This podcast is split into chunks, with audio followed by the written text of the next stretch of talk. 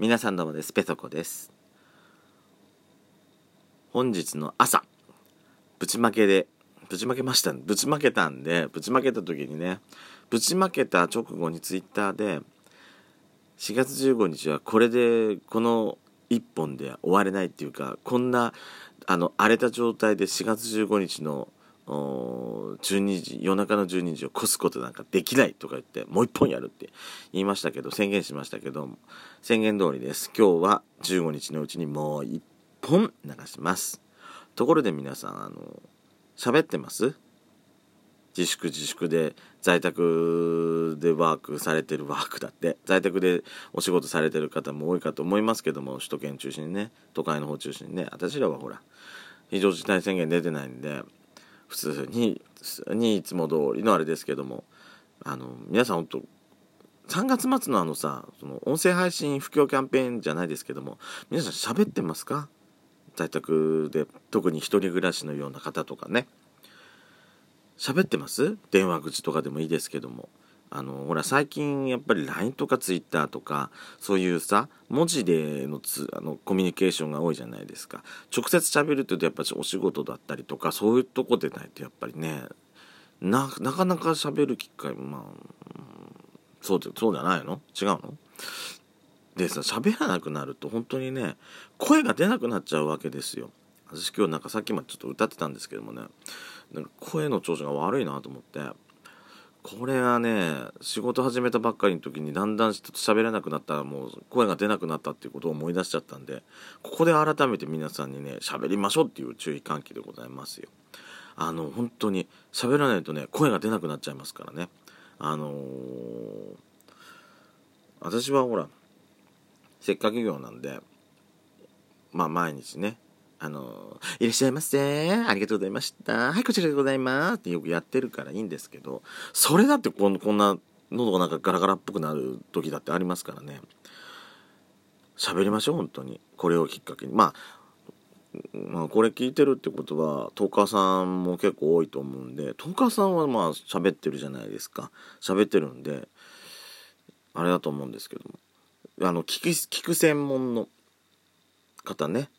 喋ってますか？皆さん。声は出しましょう。声張りましょう。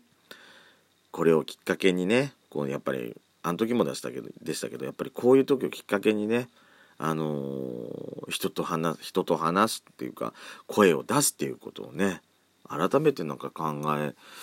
た方がよろしいわよ。よろしい。なんか私ほらだからこんな声だから今日なんか抑揚がなくない？いつもだったら「ああなんだね、やっちゃんと喋ってる時だよね。やっちゃんと喋ってる時だとなんかもう抑揚がすごいような気するけど、今日私一人で喋ってるかな。ほんとペソコ深夜便だわけよ。なんか抑揚がなくてなんか、なんかボソボソ、ボソボソ喋ってるように聞こえるような気がするんだけど、喋っていきましょうね。ドスコイラジオスピンオフ、ベソトコ、ペソコのそこそこどうでもいいこと。本編のドスコイラジオは、ほぼほぼ毎日更新してます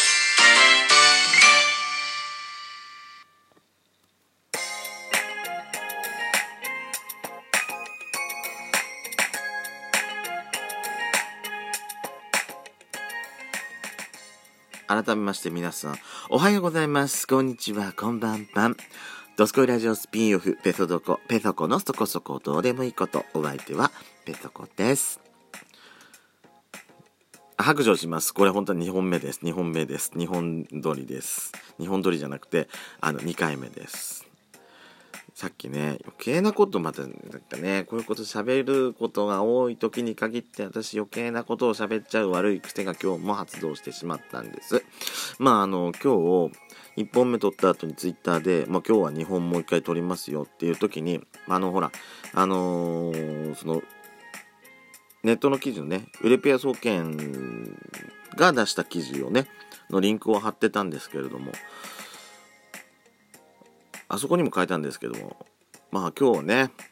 まあ4月15日ですよ。私らみたいなさ、ディズニー大好き人間にとっちゃ本当特別な日っていうか、1983年の4月15日に、千葉県浦安市前浜に東京ディズニーランドがグランドオープンしたっていう日なんですけどもね。今日で37周年ですよ本当に。早い早いもんなんだかって。私の年齢マイナス2ですからね本当に。いや本来であればねまあ今こらこのコロナ騒動の影響でまあ今ディズニーランドねあの東日本大震災以来の長期休園中ね状況ですけれど。本来ですと本来ですと今日からニューファンタジーランドということで美女と野獣のエリアとか、えー、トゥモローランドにはベイマックスのアトラクションね。あとトゥーンタウンにはミニーちゃんのグリーティング施設とかがまあ東京ディズニーランド史上最大規模のまあリニューアルといいますか。がね今日お披露目されるとこだったんですけれどもまあ残念ながらねこういう状況ですのでまあ改めていつからあのー、公開になるかはまだ今んとこまだ決まってないという状況なので早くねこの騒動も落ち着いてねせっかく楽しみにしてた私もその一人ですけれども、まあ、なかなか行けませんけどね。どういうところなのかあのテレビであの放送されるのとかがすごくあのあとは記事あの雑誌の記事とかね。で公開されるのがすごい楽しみにしてたんですけれども、まあ、こういう状況なので、まあ、ファンの方もですけれどもね来たかった方もうちょっとがね我慢してみんなが楽しくパークで遊べる時をね心待ちにしたいと思いますけども。まあその記事を見てましてねなんまあいろいろまあ私的にいろいろ突っ込みたかった記事記事の内容もちょっとあったんですけどもまあ何一番最初に反応しちゃったってさそのイメージ写真があのアルバムが何種類かあったんですけどもそれに出てるさポケットアルバムがすごいちっちゃいアルバムがすっごい懐かしくてこれうちにもあったんですよ。昔はさ写真屋さんにフィルムを持ってって現像してもらってっていうのが写真をね手にするためのうちでなんかできませんでしたからその時ねちっちゃいアルバムとかもらったんですよ昔は。それがね載ってたからってそっちに一番最初に反応しちゃって。本題と全然関係ないところで私一番興奮しちゃったっていうね。とんでもないことですけども。えー、まあ、記事の内容いろいろね、あったんで、ちょっとこれの記事を元に今日はちょっと話してみたいかと思います。まず最初はですね、ファンタジーロンドのスモールワールドステージということで、えー、いつはスモールワールドご存知、皆さんご存知かと思います。私も大好きなアトラクション。本当大好き最近。リニューアルしてもっと大好きになりました。えっ、ー、とね、入り口と出口の間のところ、今、噴水があるとこですね。あそこに昔はですね、ステージがあったんですね。で、開園当時は、東京ディズニーランドイズエアランド。あの、東京ディズニーランドのテーマソングがそのままタイトルになってるショーとかね。あとは10周年の頃には、ミッキーマウスクラブ、ミッキーマウスクラブか、っていう、うショーもね、やってたりしたんですよ。もう、キャラクターもいろいろ出ててね、私が10周年に行った時はまだやってたなっていうねそういう思い覚えもあるんですけども。見た方いらっしゃいますか？でもスモールワールドっていうと今出口側のところに昔ほらハニーハントができる前はさあそこの敷地を使ってスモールワールドレストランっていうのがあったんですね。あのバフェテリア形式今でいうクイーン・オブ・ハートのバンケットホールとかプラザパビリオンテラスレストランみたいなね、あのー、好きなもの自分で選んでっていうスタイルのレストランが昔あったんですよ。そこで、まあ、世界各国のいろんな料理私ねなんかシューマイ食べたような覚えもあるんだよななんかうん5周年で行った時に初めて行った時にあそこに入った覚えっていうのがすごいあって中もねすごい広かったような覚えがあるんですけどもあのハニーハントができる時をきっかけにあそこはクローズしてしまいました。でハニーハントできる時にクローズしたアトラクションでまあ記事にも載ってたんですけれども、えー、スカイウェイハニーハントのところに、えーと、ファンタジーランド側の、えー、乗降駅があったんですよ。で私何を隠そう。ディズニーランドで一番最初に乗ったのがこれ前言ったかな？スカイウェイだったんで、トゥモロー、ね、ファンタジーランド行きスカイウェイ。まあ、ガイドマップを開いて、ね、ビッグマウンテンとかいろいろあったわけですよ。スペースマウンテンの横を突っ切って、一番最初にもうロープウェイ乗りたいっつってそこに行ったっていうね覚えがあって。ただ私記事の内容で一つちょっと突っ込みたいところがあって曇りガラスだったっていう書いてるんですけどもね私ねそこまでのそんな濃いスモークはしてなかったと思うんですよ。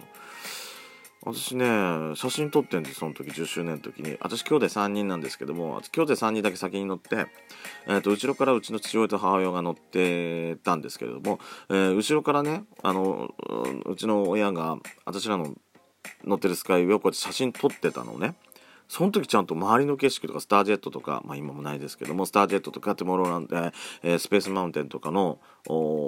建物とか、あとは、うん、景色が全部見えてたんで、これはね、曇りガラスでは私はなかったと思います。そこは断言しちゃう？あとね、縦長のチケットホルダーね。今でこそ、まあ、スマホになりましたけど最近は。あの名刺が名刺代のね大きさの小さいパスポートになりましたけどファストパイさファストパス取る時にも楽なねなりましたけど昔はもうちょっと縦長のパスポートでこれ昔はねそのいちいち外に出したりするのが大変だからっていうのでみんなあの胸のところとかに名札みたいにしてパスポートホルダーをつけてたんですよ。10周年の頃だったかなこれ一番最初に出たのって。私はその10周年のモデルじゃなかったやつを買ったんですけども。みんなねつけてたね本当に。でこれを10周年の時に買って15周年の時に同じのをこれ持ってってあ今回買わなくてもいいんだっていうなんか優越感浸りながらなんか持ってってつけた覚えがすごくあります。ね今じゃ考えられないことが本当多いですよ。あのー、37年。まあこれからもね東京ディズニーランドは、えー、永遠に変わり続けていくと思いますので皆さんもねどうぞ楽しんでください。それではペソコでした。